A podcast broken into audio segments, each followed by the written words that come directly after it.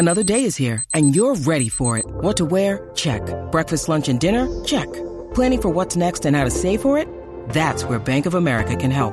For your financial to-dos, Bank of America has experts ready to help get you closer to your goals. Get started at one of our local financial centers or 24-7 in our mobile banking app. Find a location near you at bankofamerica.com slash talk to us. What would you like the power to do? Mobile banking requires downloading the app and is only available for select devices. Message and data rates may apply. Bank of America and a member FDIC. Welcome back to Turf Show Times podcast, comma the. I'm Kenneth Arthur, and with me every week, JB Scott. We talk about the Rams that were, the Rams that want to be. And this week, the Rams that were beat the Cardinals 20 to 12, and the Rams that want to be have a game this Monday night against the San Francisco 49ers in Santa Clara. So on the road and hope to be three and one first place in the NFC West, sending the 49ers into a one and three tailspin potentially. But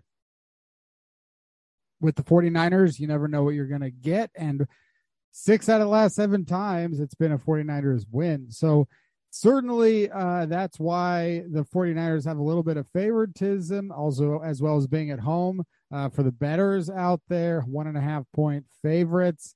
But also, uh, you know, because the 49ers have done so well against Sean McVay and Kyle Shanahan uh, up until the NFC Championship. And even in that game, as I sometimes forget, 49ers were en route to a victory there in the fourth quarter until uh, Kyle Shanahan's fourth quarters turned up again. So, to talk about the 49ers, maybe to touch briefly on the Cardinals again, I don't know what's left to be said.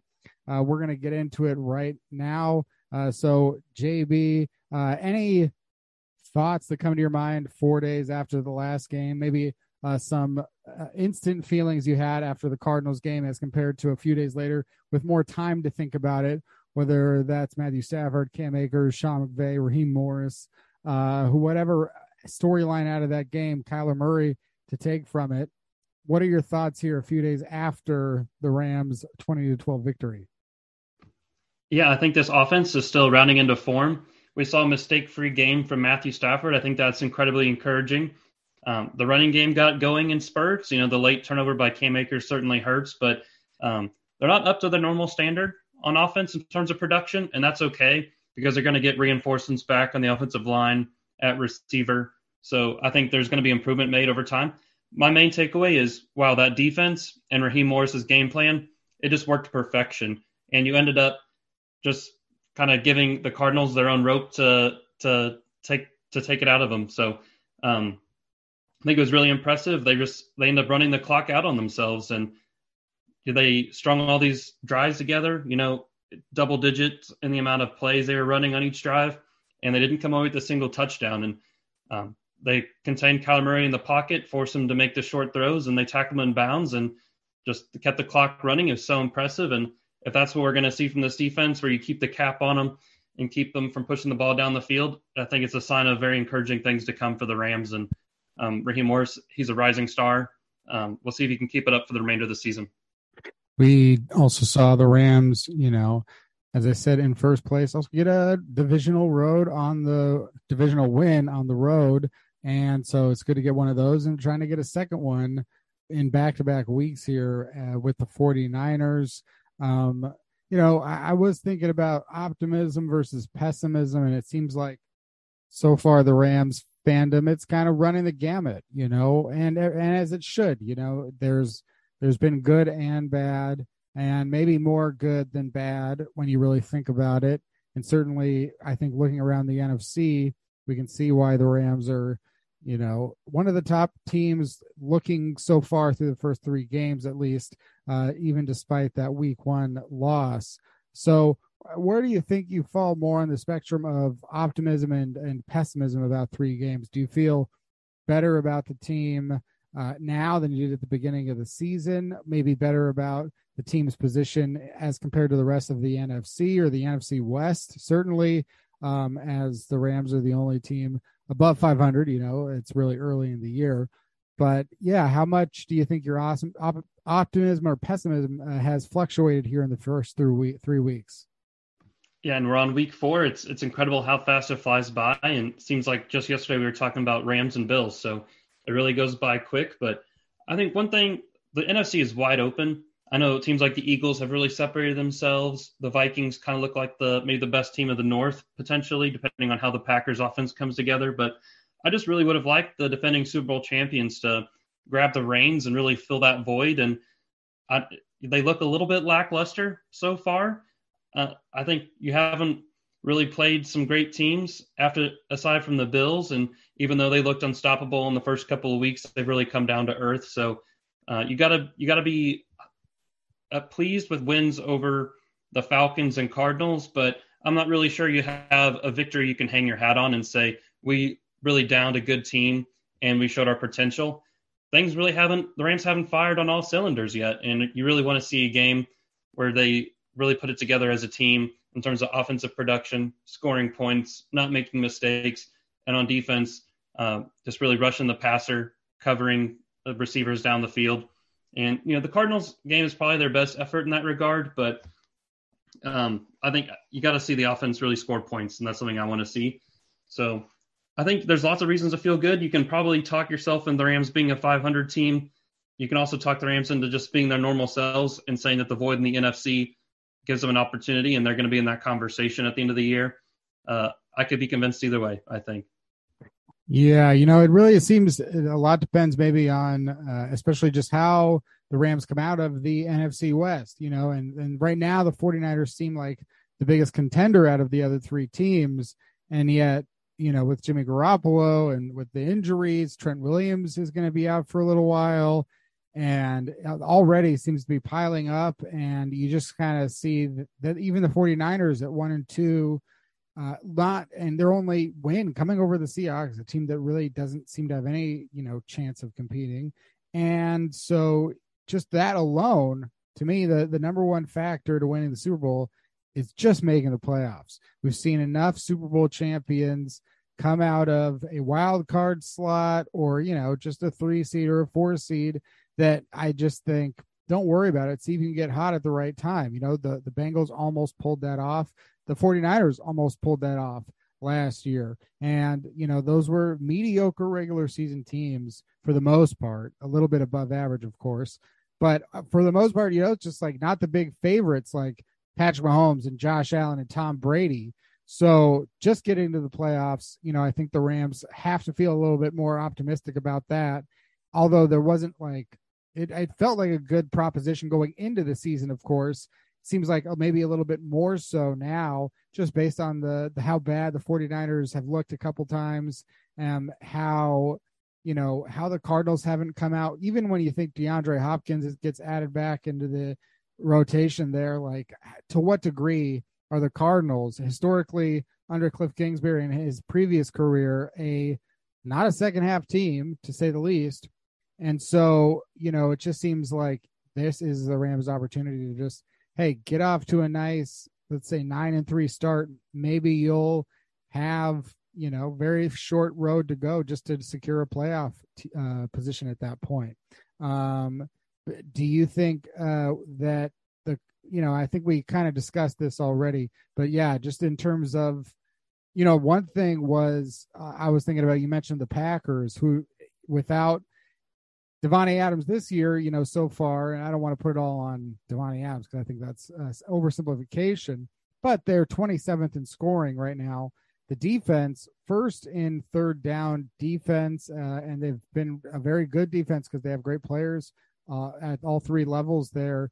Uh, first in third down defense, Rams 26th in third down defense. I don't want to oversimplify third down conversions either. There's a lot of different situations and reasons in such a small sample size for that. But any thoughts about uh, things that the Rams need to clean up on defense going into, you know, this next game against the 49ers? Yeah, and the, the Rams statistics as a team, like the the situational statistics, the yardage production, points production, it's going to be skewed until you get a large enough sample size where that Bills game really comes in the rearview mirror. So I understand the Cardinals probably had a lot of first downs, but situationally they were not very good against the Rams. and the the Rams forced them into a lot of third and longs and made passes, made stops happen when they needed them. So uh, I think it's really it was really encouraging performance in that regard. And the longer this Bills game gets behind us, the better the team's going to look, I believe. But they still they haven't faced a true test yet, and perhaps this is what the first game in that regard against the 49ers, where you know this is a team you just played in the NFC Championship game. This is a big test, and this is going to give us a look in the mirror and see who you are and if you're ready to compete, even though just as you are hobble on the offensive line, so are the 49ers. And, you know, they're also missing their starting quarterback, but Jimmy Garoppolo, he's probably the, the best backup in the NFL. So um, this is, if you beat the 49ers and you do it in a convincing way, this, there's a lot of reasons to feel good about this 2022 Rams team, I believe. Who are your uh, top five quarterbacks in the NFC? I wonder because that's really interesting to think about once you get to the playoffs too. Just the quarterback matchup, which you know who's got the advantages there at quarterback. Usually, a lot of the these guys are rising and getting into the playoffs with their teams. And I'm looking at the Rams schedule: 49ers, Cowboys, Panthers, 49ers, really uh, the next four games, not a lot of uh, intimidate, intimidating factors there. I think at quarterback or maybe a combination of quarterback and receiver, depending on whether or not the Cowboys have Dak Prescott or Cooper Rush. But even if it's Dak Prescott, you know, at this point, maybe it's the best time to face Dak Prescott. Um, so I'm just curious because the, the schedule gets a lot harder in the second half for the Rams. You know, apparently we'll see what happens. Um, but who would you say are your top five quarterbacks in the NFC? Yeah, I think you got to start with Tom Brady and Aaron Rodgers, even though they're part of the old guard, but really no one's dethroned them yet, and they belong in the top two slots. And then someone who's really inserted themselves in this conversation this year, even though it's early. And you know, Josh Allen had an amazing start to the season, and you know he's maybe fallen off a little bit. But Jalen Hurts, he looks incredible through three games. He's doing it with his legs. He's doing it through the air, and I think he's even been surprising in uh, surprisingly effective as a passer and especially you know having AJ Brown, of course, helps. It, it, certainly doesn't have you know having a receiver that caliber doesn't hurt your team, but I think that's the top three. I believe someone like Kirk Cousins belongs in there, and he, he's not going to make backbreaking mistakes. He's always going to keep you in the game. He just might not do enough to get you over the hump uh, to be a really elite competitive team. But that five spot's hard to tell. You got to, there's a lot of guys in that conversation, and uh, over a, the season we're going to find out who really belongs in that regard. But you know, someone like Matthew Stafford, Kyler Murray, um, maybe even the star Jared Goff's had of the season, you put him in there number five. So um, I think it's going to be whoever separates themselves in that regard. That's you know you're going to you're being talking about a playoff team. You're going to be talking about a division winner, and it's really going to be a small group competing for the NFC Championship this year, I believe. Yeah, you know, uh, I brought this up when Matthew Stafford was acquired, sometime in the 2021 offseason. I brought this up and I wrote about you know, when the Rams acquired Matthew Stafford, I said, you know, this could be one of the top three quarterbacks in the NFC within two years. Just because when he started looking around at all the teams, it was like, well, this guy's getting pretty old. This guy wants to leave his team. This guy, you know, could fluctuate, go other way, or this guy's, you know, uh, maybe a couple years away, or you didn't know what you were going to get. And even if Matthew Stafford, you know, uh, wasn't the best, I thought look at he's not in the AFC. He's not over there with those guys. He's over here with these guys. And, you know, not necessarily knowing or expecting Jalen Hurts to join the conversation. It was like, hey, I, I think that this isn't too hard to see if Russell Wilson gets out of town. Maybe Aaron Rodgers is going to get out of town, which that didn't happen, of course. But it was like there's not like a lot of intimidating players. You know, Tom Brady being 45, it was like it seemed plausible. You know, so I, I do see at that point now where looking around the league, it's like there's a lot of teams that don't really have a good quarterback. The Giants, the Commanders, in my opinion, the Bears, whether that's now or, you know, if you think he's going to get better, that's great. But for right now, uh, not so much. The Saints, you know, Jameis Winston not looking super gr- good recently and is injured uh, right now. Baker Mayfield, Marcus Mariota, Geno Smith, and now you've got the Jimmy Garoppolo situation. And then you could put Jared Goff. Maybe he's hovering in between one of those two, just in terms of you know how he responds here because uh, it looks like the Lions are going to be without D'Andre Swift against the Seahawks in Week Four. They're going to be maybe without Amon-Ra St. Brown. They're going to be maybe uh, without some of their starting offensive linemen. So it'll be interesting to see how Jared Goff plays in that one, even though neither the Lions or the Seahawks have uh, a top 30 defense. So uh, it could be a lot of scoring in that one, perhaps. But then you just don't know what those uh, offenses either. Um, yeah, I think Stafford's not too far away, at least from maybe being in that conversation. With regards to maybe other quarterbacks, you know, talking about the 49ers situation at quarterback, going into the season with Trey Lance, um, and then obviously moving over to Jimmy Garoppolo. It was an interesting situation because the whole offseason I thought, do you really want to get rid of Jimmy Garoppolo? Like, nobody's going to take on his salary. You're going to have to either cut him probably or pay him a lot of money to not, which doesn't also make sense. And, you know, it's, it's like, you can't, do you really trust Trey Lance already? And so I wasn't that surprised that Jimmy Garoppolo stayed at, at the end of the day, but I did think, you know, back in the 2021 draft, I was I was positive that they had traded up for Mac Jones. Uh, that to me was like, oh, well, if you insert Mac Jones into this team right now, or at least have Mac Jones as like a guy who's going to compete with Jimmy Garoppolo, the 49ers could win the Super Bowl. And I think that's an interesting question uh, to ponder uh, JB, you know, the going back to that draft last year and all the speculation about the trade, giving up two future first round picks to move up nine spots. It didn't even seem necessary. It still doesn't really seem necessary. Uh, what are your thoughts there if the 49ers had been in a position or uh, had taken that position to uh, choose Mac Jones instead? Yeah, and if they would have taken Jones, he would have started right away because he's immediately a better player than Jimmy Garoppolo. He's such a decisive and quick decision maker. He takes care of the football, and you know he has an underrated arm that he can really push the ball down the field. And signal callers are pocket passers and you know game managers. They're not sexy, but they also never go out of style. And you look at what Tom Brady's doing into his late 40s. Um, you know, these mobile quarterbacks they get hurt. They kind of are inaccurate and unreliable passers. And whenever the game is evolving to take away the deep, explosive passing game, you really just need a guy who can who can take what the defense gives you over and over and over again to a fact to and there's not a lot of quarterbacks who are that patient in 2022, at least not anymore. So pocket passers, they're never going to go out of style. They're always protected. They get injured a lot less often. And Mac Jones would have been an immediate upgrade over Jimmy Garoppolo. He would have played last year and this 49ers team tw- with this year, uh, they'd be dangerous with someone like Mac Jones. And I know, you know, Mac Jones hasn't had a great start to the year, but the Patriots have really changed that offensive coaching staff. And I, I'm skeptical they put him in a situation where he could succeed. Um, so I wouldn't really say the 2020 version of Mac, the 2022 version of Mac Jones, uh, even though he's maybe had a, a, step down from last year.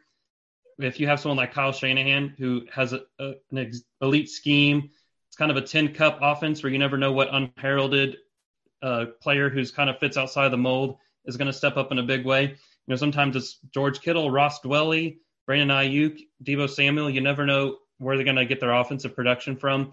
And someone as smart as Mac Jones would he'd be elite at running that level of a scheme, and the 49ers would be incredibly dangerous with him at the helm.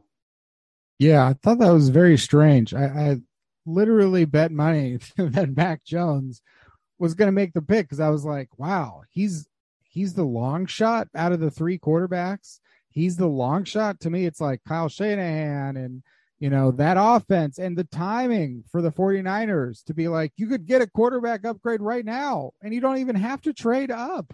And it's like, but if you did trade up just to make sure that Mac because I was like, he's not as good of a prospect as Joe Burrow. But looking at how Joe Burrow finished off his career and then got all this hype going into uh, draft season and just rode that, it wasn't like there was a lot of, it wasn't like Joe Burrow was the guy, you know, during that season. Nobody really knew anything about him and, uh, until that, you know, he had his only season, uh, full season as a starter with LSU. And I was like, you know, Mac Jones had a similar kind of meteoric rise. I know he's surrounded by good players there at Alabama, but so are a lot of, you know, Burrow and a lot of other quarterbacks. So it wasn't outlandish to me to think of him as a top three pick. And so I thought that was going to be the pick for sure. And I do agree that he would have, uh, he would have been a good fit for that offense. And I also think, you know, uh, his stats might not be good right now, but watching him play, I think he looks a lot better than he looked last year, and he looked okay last year. There are times when I'm kind of like a little doubtful of Mac Jones still, but I do think like watching him play, I'm like, oh, his arm's stronger than I thought. Oh, he's like kind of a more creative playmaker than I thought, you know. So that's something to uh, definitely be monitoring. I definitely agree that hey, you know, Trey Lance hasn't played for the 49ers at all. You know, outside a couple moments, uh, hasn't really played at all. So just having a guy that's playing, I mean, this is a monumental loss uh, that the 49ers have wasted on uh, one player. You're investing at that level in five years of a player's career. So, you know, at that point, if you get to the fifth year option, you know, obviously you want to get more out of that, but already the 49ers have gotten a 50% loss on that four year contract because they just didn't get anything out of Trey Lance whatsoever. And that wasn't a first round pick, that was three first round picks. And it just still boggled, it boggled my mind then. It boggles my mind now. It boggles my mind that people don't call John Lynch a bad general manager. You know, I, I have to say that I'm still befuddled that I'm so alone on this. I know I'm alone on a lot of opinions, JB, but this one I'm like, how can I be called crazy? I know that the 49ers have had two successful postseason runs out of, you know, five years. They've also had like some really crappy seasons. They've made a lot of really weird decisions. I thought that Jimmy Garoppolo was a weird decision. Um, you know, with his lack of experience, it really seems like between Garoppolo and, and Lance, uh, it really doesn't think, seem like Shanahan and Lynch see any value in experience. You know, I mean, Jimmy Garoppolo sat for all those years, has a couple of nice starts in a very friendly environment, and they traded for him, but then they also gave him that huge contract after five starts. And I thought he was a little overrated for the five and zero oh record. Uh, and so I was always a little bit surprised by that. What are your thoughts on you know the 49ers moves because you know you could say they've made some good picks and they've obviously uh you know come away some of their gambles pay off like Trent Williams and they have some success, some success some sometimes but if they don't win this game against the Rams they're they're one and three and then the questions start to come up yeah it almost feels a bit like a Bill Belichick in this post Tom Brady era where he used to just plugging guys in off the street and getting incredible production out of them because the supporting cast was so good. Sometimes I think Kyle Shanahan maybe thinks he's a little too smart or he's going to find a player that fits a certain mold and just plug him in and get it and he's going to hit it off from day one and you know Jimmy Garoppolo when he when they're paired up they have an awesome starting record and they're a formidable team that's hard to beat but uh, it just sometimes like when you have Deebo Samuel Samuel and you have Brandon Aiyuk are, are those great receivers? I don't understand. And you know, you have all these guys who do different things, but are they really masters of a certain like task and a certain ability that poses a threat to a defense? I don't really. I, sometimes it just seems like they're outsmarting themselves in a certain way, and they don't. They don't don't have dependable players. Like they don't have a Cooper Kupp, but on third down you know he's getting the ball and he's just going to be better than you. And I think uh, sometimes the scheme can only take you so far. You also just need great players. And the guys that they've brought in, they're lacking in a lot of ways. But um, yeah, it, it's interesting. I, I think I wrote quite a while ago, I think last year, that whenever the uh, the 49ers had Garoppolo and Lance, that they had mismanaged the quarterback position. And heading into this offseason, they did, you know, they had two starting quarterbacks. Those are very the valuable items, and you failed to maximize those by getting return on capital from Garoppolo in terms of a trade. If you're committing to Lance long term, or just what you gave up to get him, it, it, it's head scratching and um, it's probably a case study in how not to approach the quarterback position in terms of team building. I I agree, and I just cannot believe of all you know people love dragging general managers and owners and coaches through the mud for bad trades. Herschel Walker, Ricky Williams. I mean, it just the list goes on, you know, and, and there's small bad trades. Like you could say, like, oh, did the Rams overpay for Jared Goff? You know, moving up for Jared Goff at a time when it wasn't considered like the strongest class, but hey, makes sense. And Jared Goff, they went to the Super Bowl. He helped them get Matthew Stafford. He was pretty okay. He sometimes. At the end of the day, he played, you know, and it's like I'm not holding it against Trey Lance. I'm holding it against the 49ers. I'm just like, what a, why? Why would you do that? Um, good for you. I mean, keep doing it, I guess. I just I'm stunned people don't drag the Trey Lance trade through the mud just because it's like three first round picks. The 49ers are not going to be picking in the first round next year. They're not going to be picking in the first round the year after that. And so they're stuck to figure it out with Trey Lance pretty much because I don't know. Well, who knows what's going to happen with Jimmy Garoppolo this year and, and when he becomes a free agent next year. But this is the 49ers. They're stuck with this. And so maybe that's why John Lynch and Kyle Shanahan are, are safe uh, no matter what happens this year, just because it's like, well, this is the the bed that they made, and nobody else maybe wants to be able to get out of it, you know. So, or maybe I'm completely uh, on, you know, underestimating how good the 49ers are, and they're going to go out there and win the NFC West. how fearful are you of the 49ers uh, getting a win on Monday night, knowing that yes, they have won the last six regular season games? Yeah, and I think moving forward, there's no one you really trust more than Kyle Shanahan to develop Lance, but that's a 2023 and beyond issue, not not this weekend. And you know, Monday night's going to bring a great game, and I think the 49ers in a lot of ways have had have given the Rams trouble, especially on with the 49ers offense versus the Rams defense. I think the biggest change from last year is the insertion of Bobby Wagner in the middle of that Los Angeles defense. He's so stout against the run, and you know Jourdan Rodrigue in the Athletic wrote today on her piece with Bobby Wagner that you know he was watching 49ers films uh, ahead of the Buffalo Bills game in week one because the Bills came out running that, you know, quick toss play, the inside toss. And he knew it was coming because it gave the Rams such fits last year. And he played it well both times and got stopped. So, you know, Kyle Shanahan was able to manipulate the Rams in the ground game last year in certain ways to take advantage of that weak middle linebacker position for them. But then you have Ernest Jones comes into year two. He's really taken a step forward. You have Bobby Wagner now, I'd like to see the Rams just take away this ground game, put all the pressure on Jimmy Garoppolo, and you know these receivers that they're good in certain spots, especially off play action when they can get the ball down the field, but straight up, you know, they're not too impressive one on one. And if if all the weight's on the passing game, I don't think this 49ers team can get it done. And it's almost it's almost doesn't matter what the Rams can get on offense, even though with this injury riddled offensive line, blocking someone like Nick Bosa is going to be a tough, tough task. And um, I think it's on the defense to win this game again, similar to what we saw versus the Cardinals a week ago. Yeah, it could be one of those types of games. I mean, we just saw the 49ers uh, lose 11 to 10, and it's like, you know, they've got good defense. The the Rams have, you know, their issues on the offensive line. So it's not too crazy to see the 49ers defense stopping the Rams. It's not too crazy to think 49ers offense kind of stopping themselves.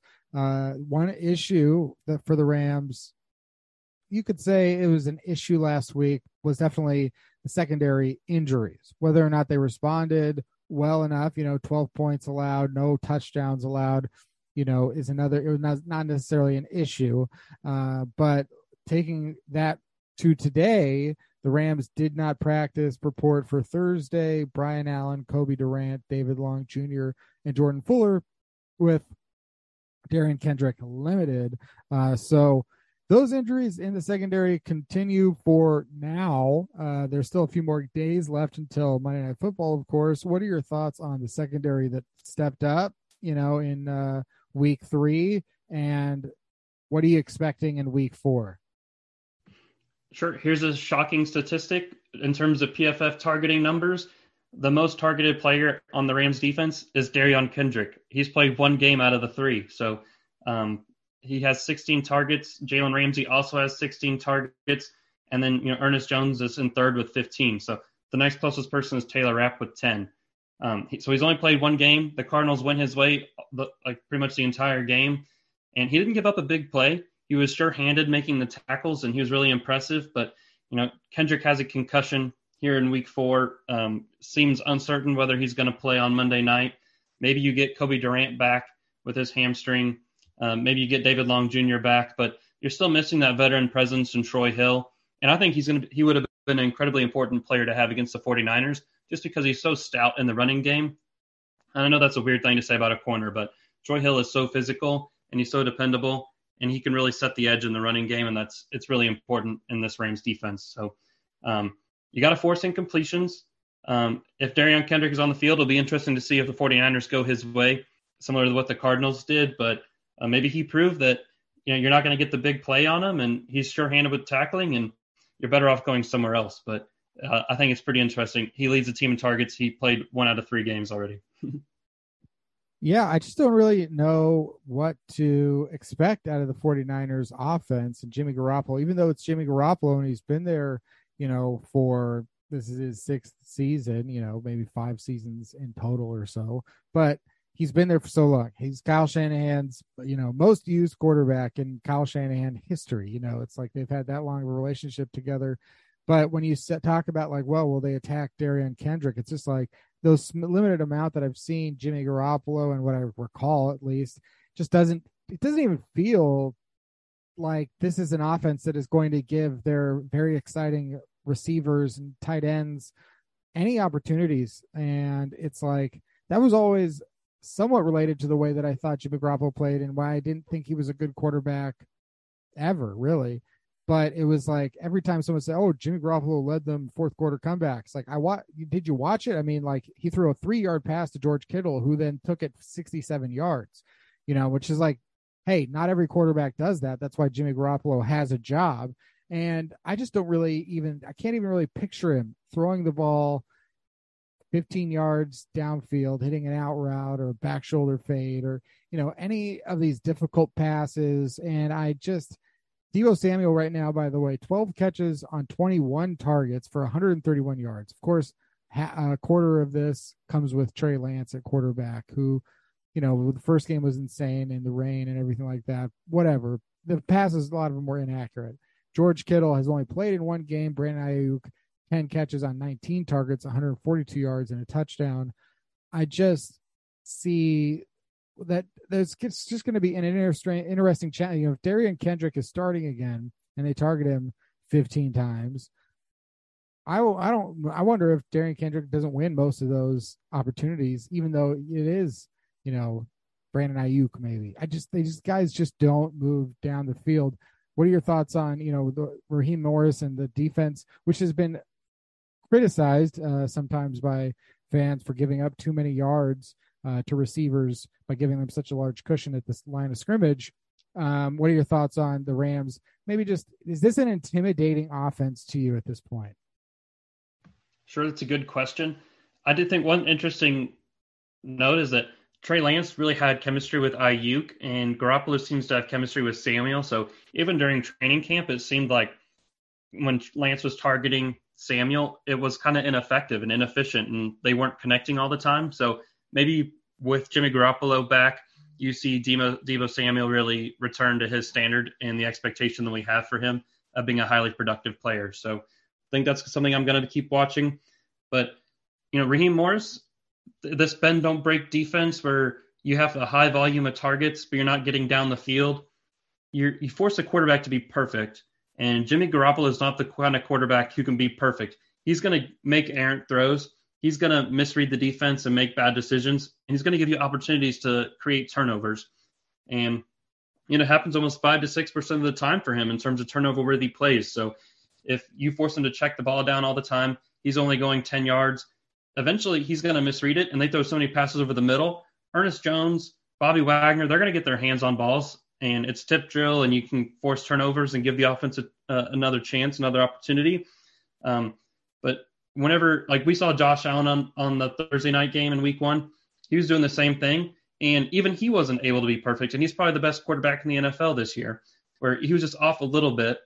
And you saw, um, you know, as the slot receiver for the for the Bills, bobbled the catch, and Terrell Lewis comes away with an interception. Or, you know, Troy Hill jumps the route because he puts the ball behind his receiver just a little bit on one play.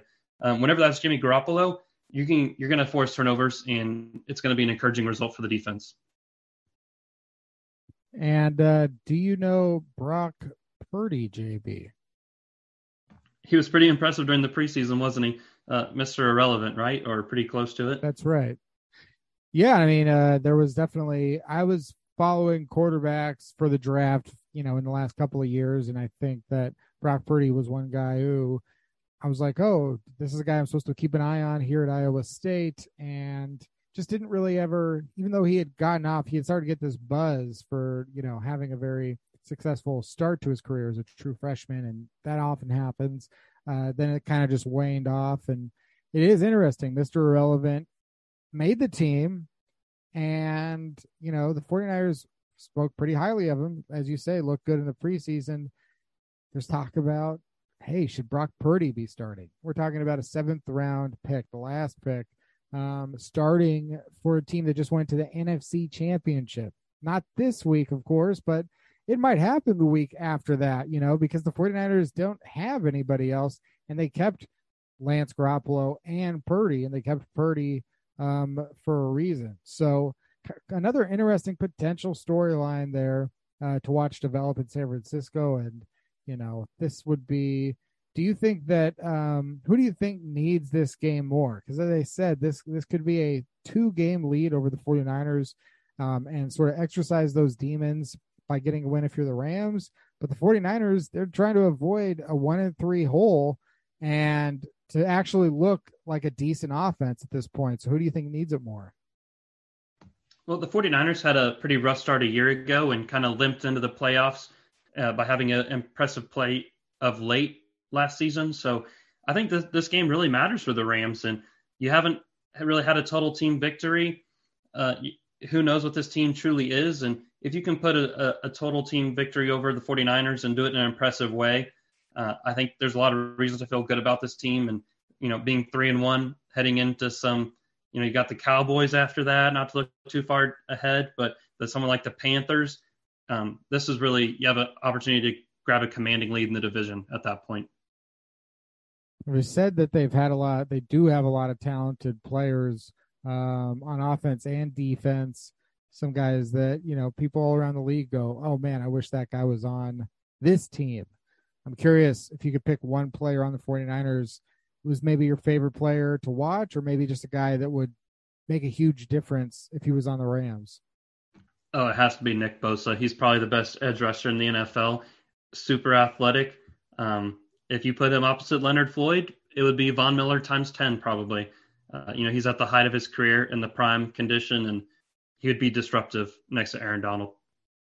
Yeah, how does that happen? You know, is that, you know, the, this fact that I just blows my mind. Peyton Manning, Eli Manning, you know, Joey Bosa, Nick Bosa. It's a combination of genetics and upbringing, I guess, but it's just so mind blowing that something so difficult to do and achieve in life, not just making the NFL, but being a top pick and, and being a dominant player in this league is something that can cross over. So, you know, regularly, I guess, can somewhat saying, um, do, do you, uh, have any, uh, theory there on do you think it's genetics? Or do you think it's upbringing? Maybe do you have a favorite brother who uh brother pair in the league uh in history? Oh wow, that's something I never thought about before today, but um yeah, Nick Bosa, he's head and shoulders better than his brother Joey probably. Where you know Joey may be a little bit out of a scheme fit in Brandon Staley's defense, whenever he would have to switch from a 4-3 defense to stand up at outside linebacker, sometimes drop into coverage. He just seems uncomfortable, and I don't think we've really seen him hit his stride in the last couple of years. So uh, Nick is such a better player in my eyes, but um, you know, and you have like the Watts too. Not only is there two, there's oh, yeah, three the of them. Watts. That's pretty incredible. So, um, wow, uh, they must have incredible parents that taught them discipline and the value of hard work, and maybe that's the difference where uh, or maybe you come from a family where you don't have much and you and your brother know it's your only ticket out and you you make every opportunity to make that happen but really is an incredible story and you know got to give credit to their upbringing too is Brandon Staley, you know, somebody that you think is going to work out in the NFL as a head coach? Well, I think first of all, defense is the most volatile side of the ball, and you're you're hiring an offensive coordinator that's coming in to work with your quarterback. If he has remotely any success, teams are going to poach the offensive coordinator, and you're relying upon who you hire to get the most out of your franchise quarterback every year. So you're going to have good decisions that you make in that regard in terms of the person, the coaching staff. You're going to have bad decisions, and I think you know defense. You might be good. You might be the best defense in the NFL one year, and you have a lot of shortcomings.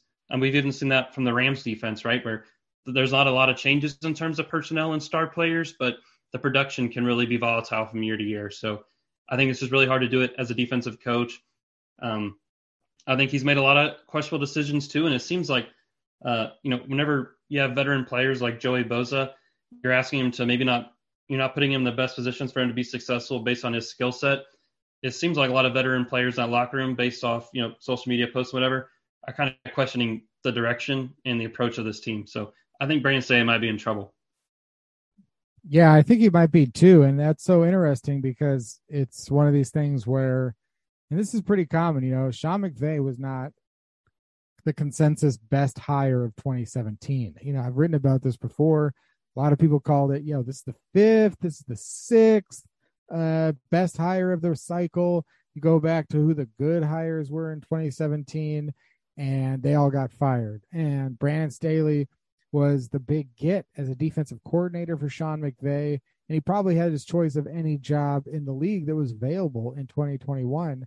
And the Chargers, as you say, they have successfully successively given up more points each year with Staley from the year before to way more last year. And he's even allowing more this year, although, you know, small sample size, a lot goes into, you know, the job of defense is more than related to points. But, you know, that's the game. You want to win, you got to score more points.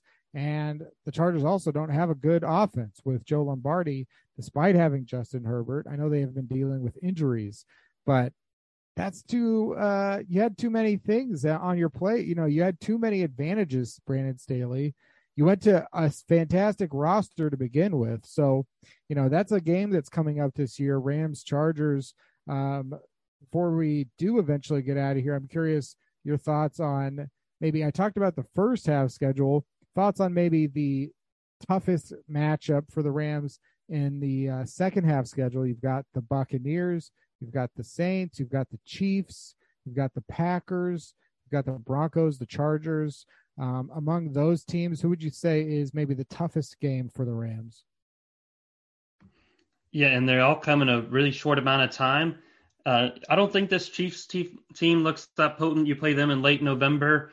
Uh, you got the Raiders coming to town on a Thursday night. So, uh, yeah, I think probably this Chargers team could give you fits in a lot of ways, but um, Wow. I mean, the amount, just all these great quarterbacks all coming in a certain stretch of the schedule, it's going to be a gauntlet. So, um, yeah, and you know, you've got uh, Aaron Rodgers on Monday Night Football in Lambeau Field, which is, wow, you know, that's a, that's been the trifecta of pain. Sometimes, you know, it's just like uh, you don't want to go out there and have the same result that the Rams had in the in the uh, divisional round a couple years ago. The only game Sean McVay's won against Aaron Rodgers you know, his kick returner fumbled the ball and he never got a chance to go out and win the game in the fourth quarter. So, and that, other than that, you know, Aaron Rodgers has knocked McVay out of the playoffs. He's beat him a couple times in the regular season too. So, um, yeah, uh, that's a hump you have to get over at some point uh, in order to be an elite team in the NFC. Because if you played the Packers last year, could have been a different story in terms of winning the Super Bowl. We also got to talk a little bit about just like the depth chart, the roster, three games into the season, there was a lot of talk about uh, before the season. Oh, this guy's going to play well. This guy is going to be a big part of the team. This guy we didn't hear anything about, and you know we've got some more evidence here. A lot of these questions um, are emanating from the wide receiver room, where Cooper Kupp is still very Cooper Kupp. and then it's kind of weird. Allen Robinson hasn't quite lived up to expectations based on what he had done in his past, but also, you know, just all the reports out of camp. Ben Skowronek is the number two receiver in terms of, you know, yards and catches and maybe opportunities. Tutu Atwell, nowhere. Brandon Powell, somewhere. So for those four receivers, leaving Lance McCutcheon out of it and leaving Cooper Kupp out of it, how shocked are you uh, with like the rotation between Atwell and Powell and then Robinson and Skowronek? Do you think this is something that will continue um, for the rest of the year? Well, I'm not too shocked that Skowronek's been on the field for as long as he has. We talked about he might out snap Atwell, even though I maybe figured he'd have more production. But it is absolutely shocking that the Rams have taken a special teams type player and inserted it over a player they just drafted in the second round a year ago. So whenever most teams, when they draft players in the first three rounds, they're expecting to get a starter within the next the first one or two years, right? And even though the Rams might have a different approach, where they draft guys maybe a year before they need them and give them, get them in the building and develop them internally, uh, a second round pick is still extremely valuable by their standards because you know it's usually their highest pick in most years. They didn't even have a second round pick this year, so um, whenever you talk about the value you could have got, maybe someone like Amon-Ra St. Brown I'm not. I'm not, should I even say Creed Humphrey? Who knows? But um, just yeah, Tutu Atwell's been a startling absence on offense most of the year, and every week they talk about we had a game plan for him. We had a game plan for him, and at this point, it just seems like coaches speak, and there's got to be more to the story that we know uh, that we yeah. that isn't clear yet. Yeah, and we know that uh, Van Jefferson will return at some point, but that's going to be even longer now. And who even really knows what you know we can't really have anything to go off of in terms of well what's van, van jefferson's plan because we assume x y and z but we've only really had one year of van jefferson we've seen sometimes the expectations of players changes considerably uh, year to year. So we'll see what happens you know certainly it's a better roster when van jefferson returns. And it just seems like with tutu atwell you know i almost wonder if you're because it doesn't necessarily happen all the time, but I'm like, oh, so when the Jets hold on to Denzel Mims for too long, or the Cardinals hanging on to Andy Isabella for too long, and I'm sure that their fans and their coaches are also doing the speeches of we were gonna, we want to, we try, we like, we don't like, you know, it's like maybe you just do you just not like the player, and you why don't you just you know say something about that? Um, because it's just like, well, this now just seems like an inevitability. If Tutu Atwell can't, it's not even that Tutu Atwell is buried on the depth chart, as you say. Well, he's on the depth chart below Brandon Powell, so that means that clearly those could be Tutu Atwell's plays, and you don't trust him as much as you trust Brandon Powell. Well, what's going to happen next year and the year for that? And it's like that's where you get in those situations like Denzel Mims being inactive, a healthy scratch every week, and wanting to be traded, and the Jets saying no, you know, and it's like that's fine, I guess, but really, I just don't, I don't really see a lot of receivers ever have success in the NFL if they haven't shown something in two years. So that's kind of just whenever someone goes like, and I'm the most patient guy, I think, with a lot of these situations. I don't consider rookie years to be real years whatsoever. But this is now a real year for Tutu Atwell. He's healthy and he's behind a lot of other guys. I just don't have it. And I'm asking, you know, anyone out there, you can tell me. I'm asking for examples of guys who are healthy and just not being participants in the offense for two years to then go on to have productive careers. It's very, very rare. Some guy that maybe, comes up. Maybe someone like Zay Jones comes to mind. He's a pretty high draft pick and you know, didn't find success with the original team, the Bills, but you know, did catch on with the Raiders, now the Jaguars. So uh, he seems like it's the fact you can only come up with one or two examples says how rare it is, and you know, the longer this goes on, the more trouble Atwell's probably in. You're uh, not wrong. You know, Zay Jones definitely, you know, is a guy that's coming on, and I, I I'm not saying that I knew this, but pulling up Zay Jones stats, he actually was targeted 74 times as a rookie and 102 times in year two. So that is a guy that has that, oh, he's performing better than he did in the beginning of his career, but he still had almost 200 targets. So Tutu Atwell, you need to get out there and get some targets or something because now you're way behind Zay Jones, and that's even worse.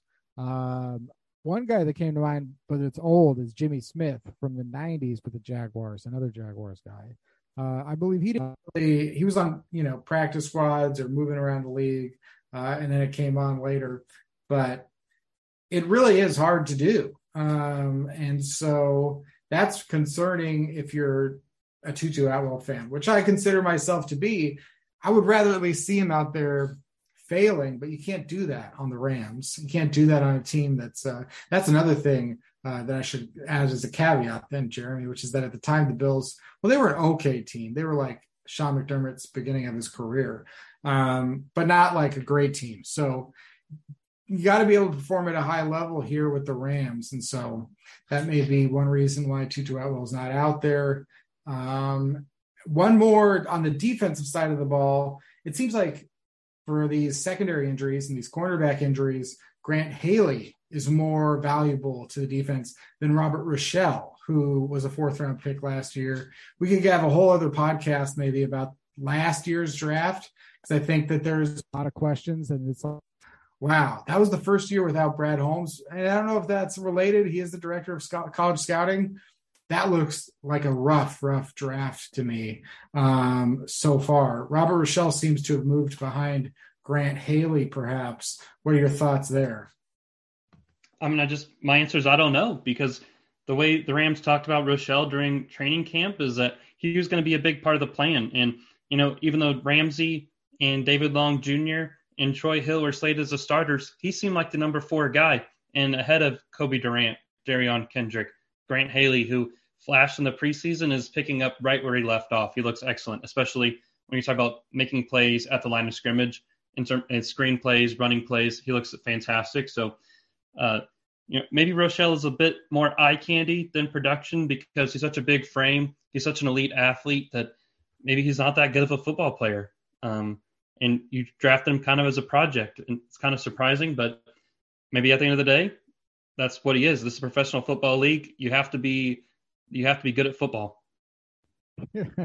yeah, you definitely have to be good at football. And uh, yeah, last year's draft, it seems like Ernest Jones in round three and Ben Skowronek in round seven, two saviors of that class so far. And uh, I believe undrafted free agent AJ Jackson may get a honorable mention. Um, Jonah Williams, maybe. It's uh and uh, Grant Haley was he an undrafted free agent last year? He might have he might be have been around for a while. I'm not too sure, but yeah, maybe he was with the Fal. Actually, he was with the Falcons before. So yeah, so something like that. Uh, but yeah, absolutely, JB. Rams 49ers Monday night football opportunities for both teams to make, you know, statements in the NFC West and you know, three wins in the NFC out of your first four games the only 3 0 team in the NFC is the Eagles. Three wins, you could be in first, you could be in the one seed by the end of the week uh, if everything fell exactly right, perhaps. So that's just a perspective that, hey, the Rams, who have some things to clean up, some things to figure out, are on the precipice, you know, still being one of the top teams in the NFC, if not already. And it'll be interesting to see if it was this is a great opportunity to just roll through the first half of the schedule, get as many wins as possible, because as we said, that second half is a lot more brutal looking than the first half. So um, that's it for this episode of the Turf Show Times podcast. Hit subscribe on a podcast app somewhere, and you'll have this. You'll have last minute thoughts. Um, which JB, when will you be uh, doing last minute thoughts this week since it's a MNF? Monday night. You don't want to miss it. It's always it's always a hit, and I love going back and forth with everyone in the comments. So should be a lot of fun. All right, and uh, then we're gonna have that after party show. So uh, come and listen to the instant reaction. And so that's it for this episode of Turf Show Times. Find us on Twitter, find us somewhere else, find us over there, and find us over here. And we'll see you next time on Last Minute Thoughts, the Turf Show Times podcast.